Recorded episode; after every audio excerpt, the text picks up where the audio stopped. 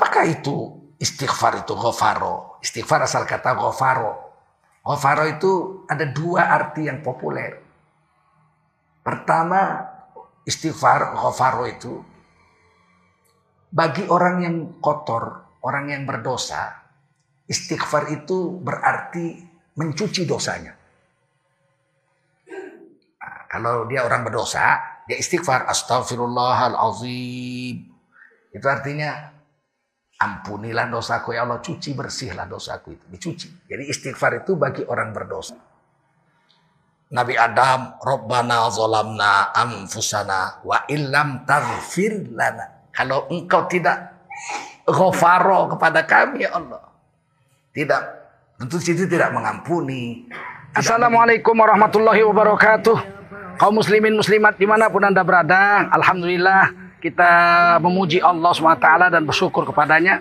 Saya sekarang sedang berdiri di lokasi pembangunan pesantren putri pesantren Rofiuddin Yayasan Barokah Sumatera Utara. Alhamdulillah kita sudah mulai menggali pondasi untuk membangun gedung bertingkat dua bagi tempat pembelajaran anak-anak putri kita menghafal Al-Quran dan mendalami syariat Islam serta berakhlakul karimah. Wanita adalah tiang negara. Jika baik wanita, baiklah negara. Jika rusak wanita, rusaklah negara. Pesantren ini sebenarnya sudah dua tahun berjalan lebih. Dan wanita, pesantren wanita sudah berjalan tujuh tahun. Tetapi gedungnya masih menyewa. Alhamdulillah sekarang sudah dijual oleh pemiliknya dan kita ambil alih untuk menjadi eh, bangunan milik Yayasan Barokah Sumatera Utara akan dibangun permanen bertingkat dua dalam tempo yang sesingkat-singkatnya agar anak-anak kita tidak terganggu dalam melaksanakan belajar dan mengajar Al-Quran di tempat ini. Salurkan bantuan Anda kepada Yayasan Barokah Sumatera Utara untuk menyelesaikan bangunan ini pada nomor rekening 76262627777 Bank Syariah Mandiri. Saya ulangi Bank Syariah Mandiri nomor rekening 762 777 atas nama Yayasan Barokah Sumatera Utara.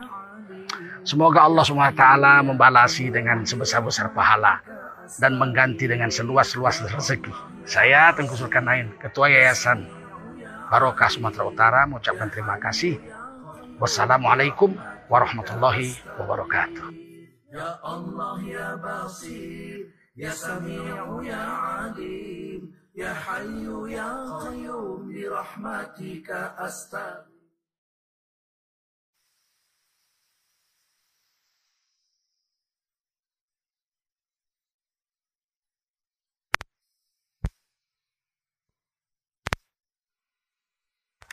اللهم صل على نبينا محمد وعلى آله وصحبه أجمعين. أما بعد قال الله تعالى في كتابه الكريم أعوذ بالله من الشيطان الرجيم. بسم الله الرحمن الرحيم. ونفس وما سواها فألهمها فجورها وتقواها. قد أفلح من زكاها وقد خاب من دساها.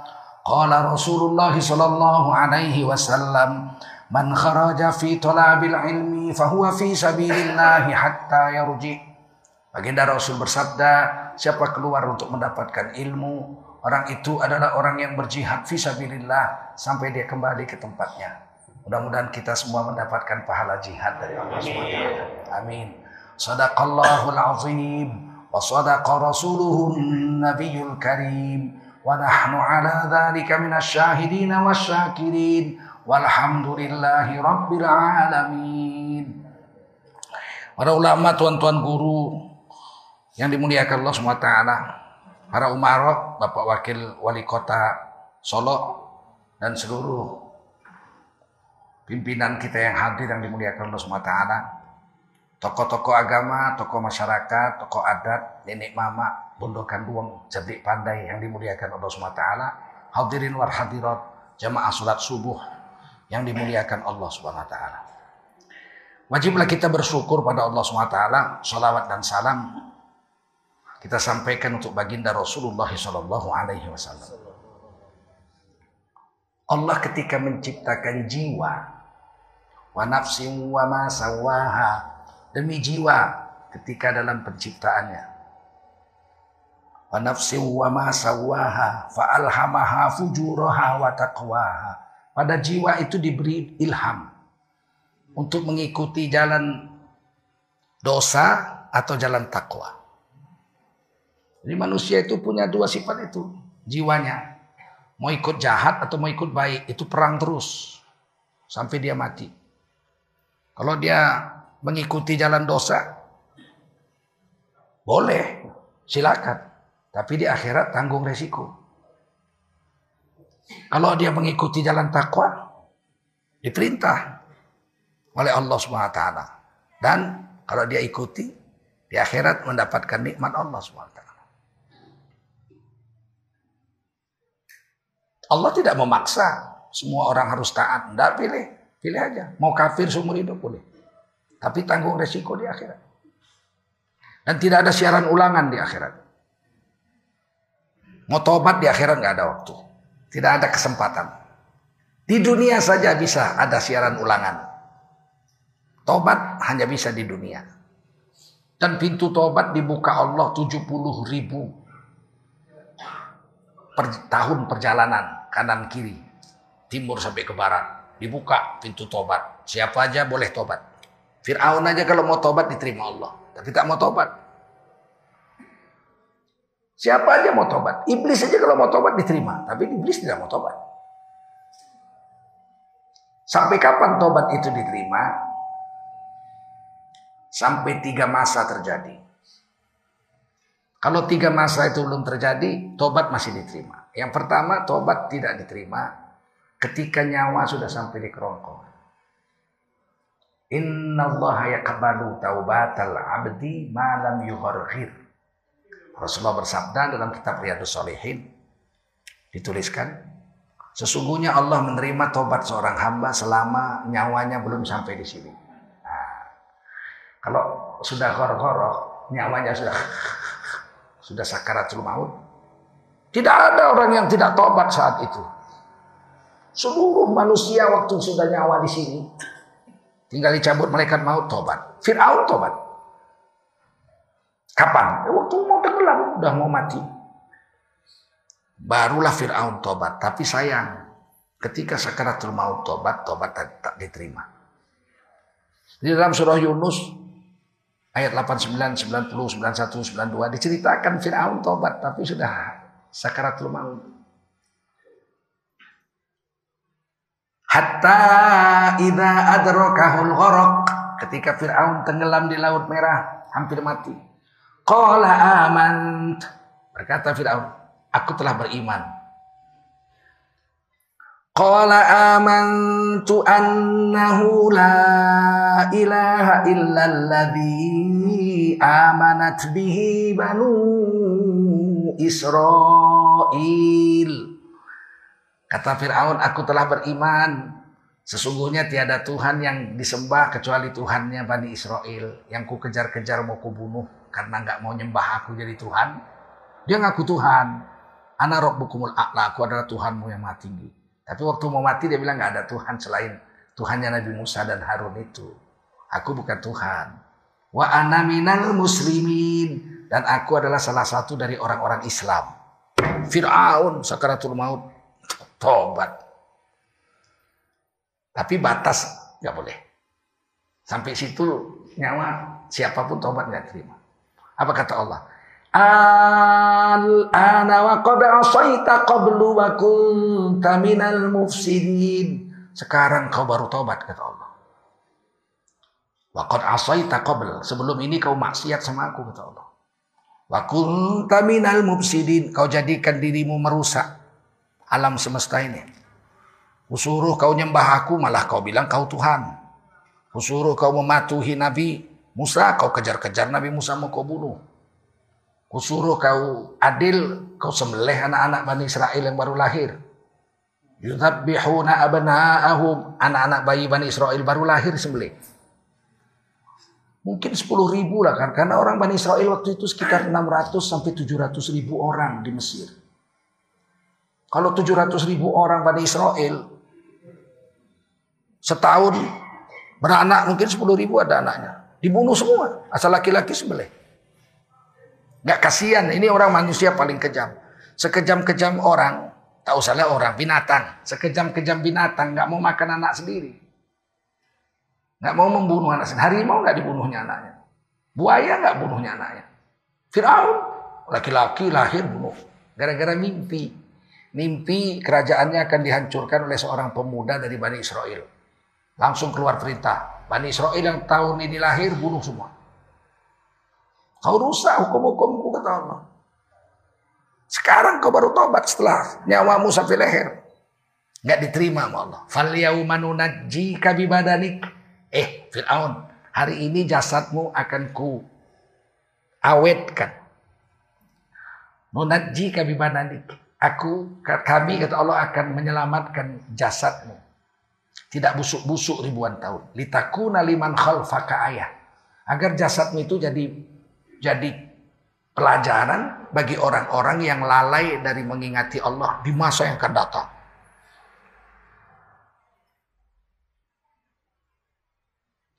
Wa inna kathiran minan nasi an ayatina laghafilun. Sayang seribu sayang, sebagian besar manusia sudah melihat Badan Fir'aun gak busuk. Sudah lihat. Kekuasaan kami kata Allah. Tapi sebagian besar dari mereka tetap saja lalai dari Allah Subhanahu wa taala. Rupanya mata ini ngelihat tidak bikin orang jadi tobat. Seorang preman, tukang minum tua, tukang berzina, merampok, banyak duit, pergi jalan-jalan ke Mesir. Berfoto di samping Fir'aun. Selfie. Samping Fir'aun. Sampai tempatnya di Indonesia dia bilang, wah saya baru dari Mesir. Bagaimana bos? Nih, ini setan besar Fir'aun. Oh, ini jahat. Bajingan tengi. Sambil ngomong tuh sambil ngerokok dia. Azan zuhur nggak sholat dia. Udah tahu diceritakan di sana sama kait. Inilah Fir'aun yang mengaku Tuhan, menyembelih Bani Israel, berlaku zolim, diawetkan sama Allah sampai 7000 tahun, nggak busuk-busuk badannya. Tapi pulang tetap aja nggak tobat. Ada perempuan pakai celana pendek ke mana-mana, kayak baju tali satu, mana-mana. Pergi ke Mesir, foto samping Fir'aun, ceklik.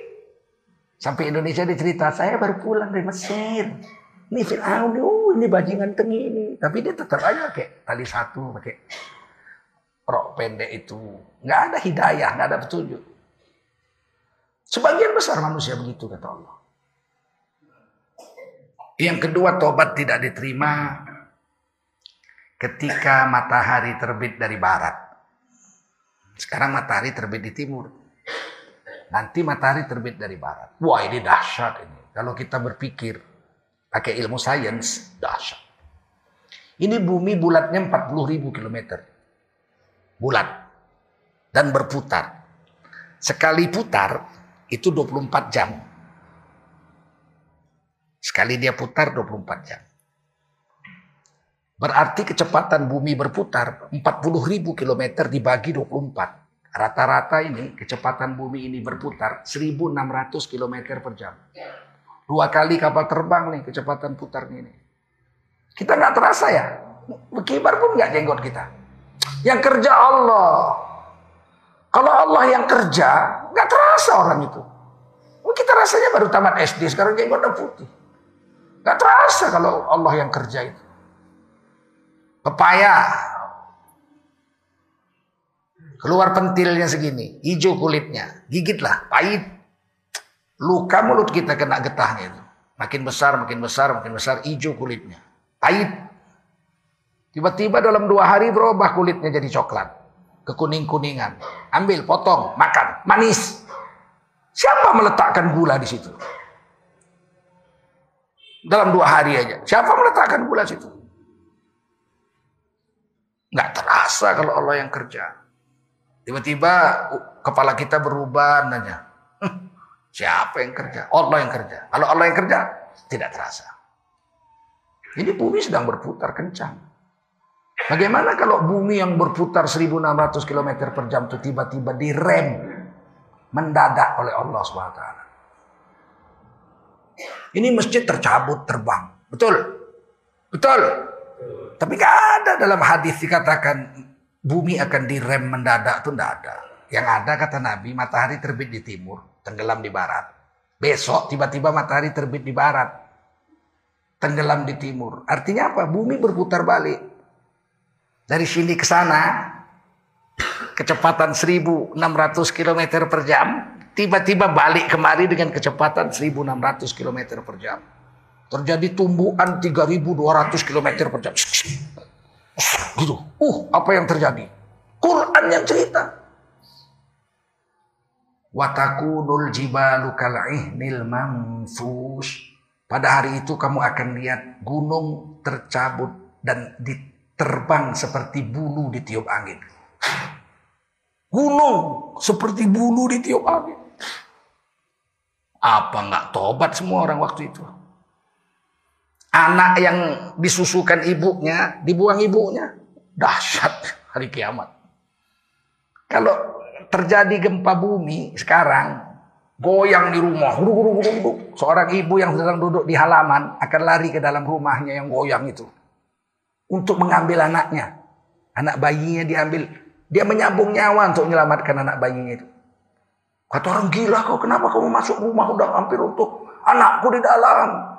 Kau bisa teng terkubur kau, biarlah mati asal anakku selamat. Begitu kasih sayang seorang ibu.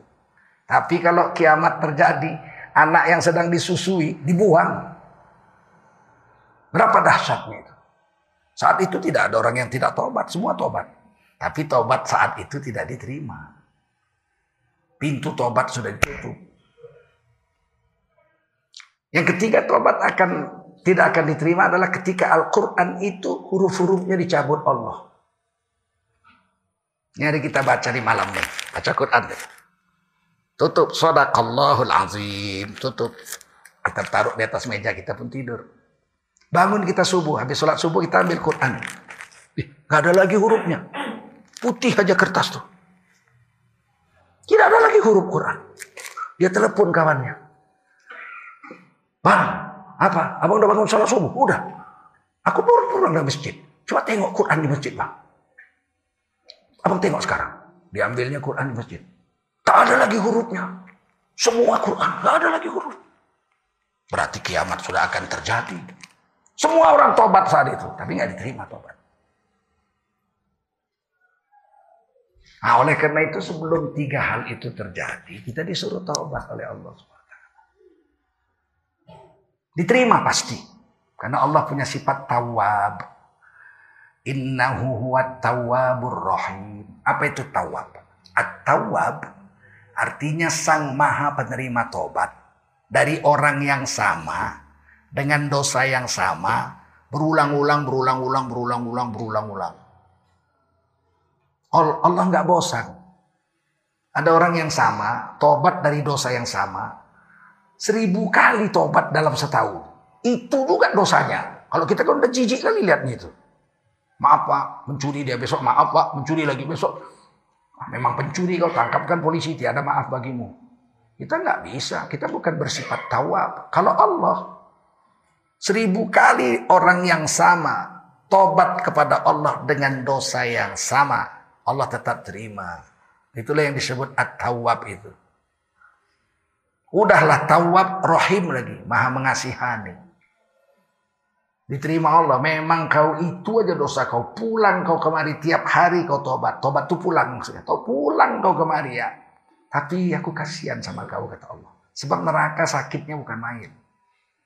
Kasihan kau kalau sempat nggak ku terima tobatmu masuk neraka kau kasihan kau maka kata kata Allah dalam Quran wa kana bil mu'minina rahima adalah Allah kepada orang beriman sangat kasihan kasihan Allah kalau sama kafir nggak kasihan Allah kalau sama orang beriman Allah kasihan makanya dia tobat kapan pun selagi tiga hal itu belum terjadi Allah akan terima. Sebesar apa pun dosanya, wama ubali. Aku tak peduli kata Allah. Mau sebanyak bintang di langit dosamu kalau kau tobat, aku tak peduli kata Allah. Aku terima aja tobat itu. Itulah disebut at-tawwab. Sang maha penerima tobat dari orang yang sama dengan dosa yang sama berulang-ulang dan berulang-ulang dan berulang-ulang. Sampai nyawanya sini baru Allah nggak terima. Paham? Apakah itu istighfar itu ghafaro? Istighfar asal kata ghafaro. Ghafaro itu ada dua arti yang populer. Pertama, istighfar ghafaro itu bagi orang yang kotor, orang yang berdosa, istighfar itu berarti mencuci dosanya. Nah, kalau dia orang berdosa, dia istighfar astagfirullahalazim. Itu artinya ampunilah dosaku ya Allah, cuci bersihlah dosaku itu, dicuci. Jadi istighfar itu bagi orang berdosa artinya cuci bersih. Tapi tidak semua orang berdosa. Ada orang tak berdosa? Ada. Siapa? Rasul dengan Nabi. Tak ada pohon tak bergetah meskipun birah dengan keladi. Tak ada insan yang tak bersalah kecuali Rasul dengan Nabi. Nah, Rasul dengan Nabi masuk nggak berdosa. Tapi ternyata Rasul beristighfar kepada Allah Subhanahu wa taala. Nabi Muhammad SAW, Rasul kita, kata Nabi dalam hadis Bukhari, Inilah astagfirullah fi kulli yaumin sab'ina marrat. Sesungguhnya aku setiap hari istighfar kepada Allah Tuhanku 70 kali sehari. Dalam hadis lain mi'ata marrat, 100 kali sehari. Nabi Muhammad Shallallahu alaihi wasallam istighfar. Apakah Nabi istighfar karena berdosa? Tidak, Nabi nggak berdosa. Terus ngapain Nabi istighfar? Nah, arti yang kedua. Gofaro itu arti yang kedua adalah bagi orang yang sudah bersih. Istighfar itu artinya minta perlindungan agar tidak kotor lagi. Makanya nabi-nabi semua istighfar. Nabi Adam, Rabbana zolamna anfusana wa illam taghfir lana. Kalau engkau tidak ghafaro kepada kami ya Allah. Tidak, tentu situ tidak mengampuni, tidak melindungi kami berdua suami istri. Lanakunan naminal khosirin. Pastilah kami berdua termasuk orang yang rugi. Apakah Nabi Adam berdosa? Enggak, Nabi Adam mana berdosa. Tapi dimakannya buah itu. Kalau dimakan kenapa rupanya? Kalau nggak dimakan Nabi Adam mana turun kita semua ke bumi ini? Betul? Ada kita di dunia ini kalau nggak dimakan Nabi Adam buah itu? Ada? Ada. Nabi Adam itu memang di, diperintah untuk jadi khalifah di bumi, bukan jadi khalifah di surga. Kan Allah mau menguji kecerdasan Nabi Adam aja. Sebelum Nabi Adam diciptakan, Nabi Adam sudah dikatakan Allah kepada para malaikat, Wa qala rabbuka lil malaikati inni ja'ilum fil ardi khalifah dan ingat olehmu eh ingat olehmu eh orang beriman tatkala Allah berfirman kepada para malaikatnya sesungguhnya aku akan menjadikan seorang manusia menjadi khalifah di bumi. Kamu kan di surga. Nah ini bilang Nabi fil jannati khalifah. Tapi fil ardi khalifah. Khalifah tapi di bumi. Itu Nabi Adam belum jadi. Qalu ataja'alu fiha may yufsidu fiha wa yasfikud dima. Akankah kau jadikan ya Allah seorang manusia khalifah di bumi itu yang akan bikin rusak bumi dan bikin pertumpahan darah di bumi seperti itu, seperti itu, seperti itu, seperti itu. Sudah ada. Siapa? Bangsa-bangsa jin. Dalam kitab Durul Mansur, Imam Suyuti mengatakan di bumi sudah ada manusia, yaitu bangsa-bangsa jin. Mereka itu asal jumpa perang aja. Jin laut jumpa jin pantai perang. Jin pantai jumpa jin utan perang. Jin utan jumpa jin gunung perang. Jin gunung jumpa jin gunung lain perang. Gak pantas ini kata Allah jadi khalifah. Cabut. Mau diganti khalifah baru. Jadi ceritanya Nabi Adam itu memang untuk bumi, bukan untuk surga. Tapi kemudian ketika diadu ilmu dengan malaikat, malaikat kalah. Malaikat disuruh sujud menghormat. Isjudu li Adam, sujud kamu hei malaikat-malaikat. Hormat sama Nabi. Sujudnya sujud menghormat. Sujudnya li ta'zim, bukan li ta'bud. Gak boleh menyembah selain Allah. Nggak mungkin Nabi Adam itu disuruh malaikat sujud menyembahnya nggak mungkin. Ini sujudnya hormat aja. Sujud kamu menghormat Nabi Adam. Maka fasajadu semua malaikat sujud. Illa iblis. Kecuali iblis. Aba takbar. Congkak dan sombong iblis. Menolak sujud menghormat Nabi Adam. Wakana minal kafirin. Jadilah iblis kelompok yang kafir. Terus iblis diusir. Fakhruj minha. Keluar kau dari surga ini. Fa inna karojim. Sesungguhnya aku terkutuk. Jadi iblis keluar dari surga terkutuk. Memang dia durhaka. nggak mau hormat sama Nabi Adam menjalankan perintah Allah. Kemudian Nabi Adam disuruh tinggal di sorga. Uskun anta wa zaujukal jannah. Diamlah kau di surga ini, hai Nabi Adam bersama istrimu. Ah, Nabi Adam bukan orang bodoh. Nabi Adam fatona, diajar bayan, allamahul bayan. Diajar Allah ilmu bayan kepada Nabi Adam sendiri. Siti Hawa enggak, malaikat-malaikat enggak, domirnya hu. Allamahu. Satu orang aja yang diajari ilmu bayan yaitu Nabi Adam. Dia tahu waktu kata Allah, jangan kalian berdua dekati pohon ini wala sajarah. Jangan kamu berdua dekati pohon ini. Nanti kamu sengsara. Nabi Adam sudah tahu. Di surga mana ada jangan. Nah ada jangan di surga. Jangan itu barang dunia itu. Jangan minum tua di dunia. Di surga satu sungai minuman Khamar itu satu sungai di sorga. Ladzatun lisyaribin. Sangat lezat bagi peminum-peminumnya. Ada empat sungai di surga kata Nabi. Kata Quran. Kata Quran. Satu sungai air, satu sungai susu, satu sungai madu, satu sungai khamar. Dan tidak mabuk meminumnya lezat dan manis. Gak boleh itu cuma di dunia. Nisaul jannah min nisa'id dunia afdalu min hurin ain. Itu hadisnya. Wanita dunia yang makan genjer, makan lotek, hmm, makan ketupek sayur. Itu kalau solehah masuk surga. 70 kali lebih cantik dari ratunya bidadari. Dialah ratunya. Dari seluruh ratu-ratu bidadari. Dimakan Nabi Adam buah itu. Apakah Nabi Adam setelah melakukan makan buah itu diusir? Tidak. Kalau iblis habis menolak sujud diusir. Fakhruj minha. Keluar kau dari surga ini. Fa inna karojim. Kau terkutuk sampai hari kiamat. Kalau Nabi Adam tidak. Dalam hadis Bukhari Rasulullah bersabda. Ini ajaran Islam nih. Jangan ikut-ikut ajaran Kristen.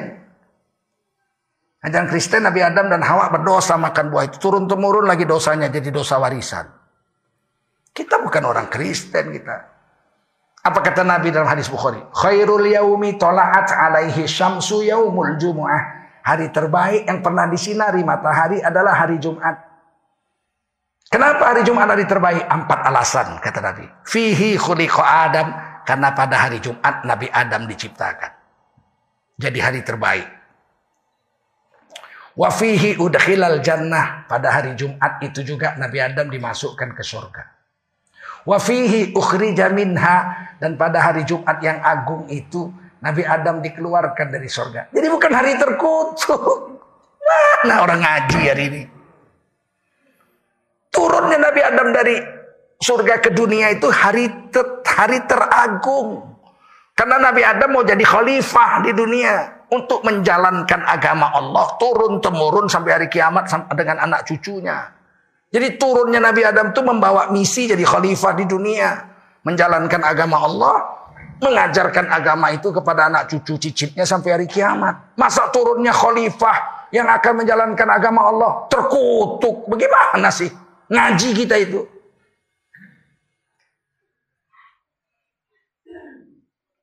Dalam kitab Durul Mansur diceritakan hari kiamat terjadi.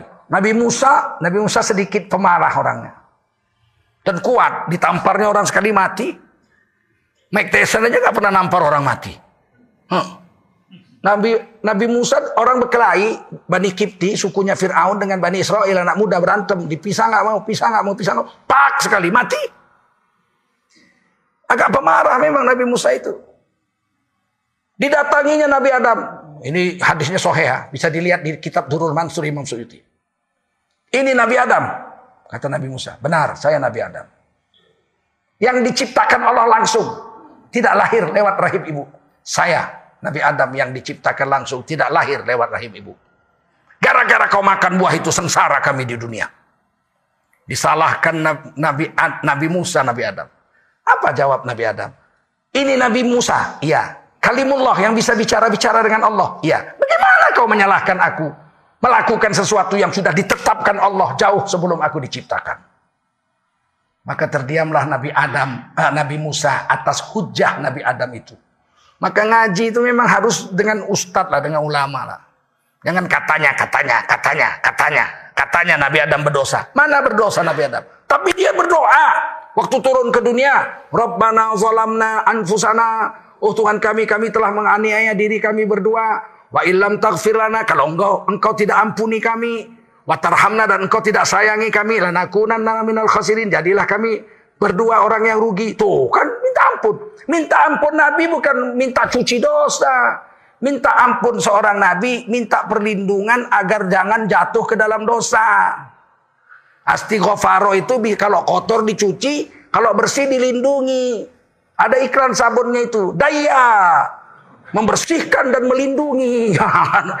Kalau kotor dibersihkan, kalau sudah bersih dilindungi. Buktinya Ghafaro itu minta perlindungan. Kita lihat Quran surah At-Tahrim. Ahli ahli sorga dimasukkan ke dalam sorga bercahaya. Bercahaya. Nuruhum yas'a baina aidihim wa bi aimanihim. Badannya bercahaya atas bawah kanan kiri muka belakangnya bercahaya. Maka mereka berdoa dalam surga. Ya kuluna rabbana atmim lana nurona. Oh Tuhan kami sempurnakanlah cahaya yang kami punya ini. Jangan padam-padam selama-lamanya. Biarkanlah tubuh kami ini bercahaya selama-lamanya. Waghfir lana. Waghfir lana. Apakah itu artinya ampuni kami? Mana ada orang berdosa masuk surga? Orang yang masuk surga orang yang sudah tidak berdosa. Betul? yang dosanya sudah diampuni. Betul. Kenapa wakfirlana minta istighfar di dalam sorga? Maksudnya bukan minta ampuni di situ, minta perlin perlindungan, lindungi kami selama-lamanya tetap bercahaya. Itu Quran surah At-Tahrim. Jadi istighfar itu dua. Bagi orang yang kotor dicuci, bagi orang yang bersih dilin, Dungi. Makanya kalau kita meletakkan makan di, makanan di atas meja, supaya jangan dimakan kucing, supaya jangan dihinggapi lalat, supaya jangan diganggu cecak atau lipas, kita tutup pakai tudung saji. Apa namanya itu kalau kita bilang? Orang Minang bilang apa itu? So, kayak songkok. Nah, sama lah dengan kepala ini, disongkoi. Biar apa itu makanan disongkoi? supaya jangan diganggu, dilindungi dia. Ah, jadi melindungi makanan supaya jangan dimakan kucing, yang diganggu lipas, yang diganggu lalat. Namanya disongkoi. Itu bahasa Arabnya kofaro. Pakai peci ini oh, wafaro nih, pakai sok. Makanya disebut songkok. Sampai sini paham? Ya Allah ya Basir Ya Sami'u ya Alim Ya Hayyu ya Qayyum Birahmatika astaghir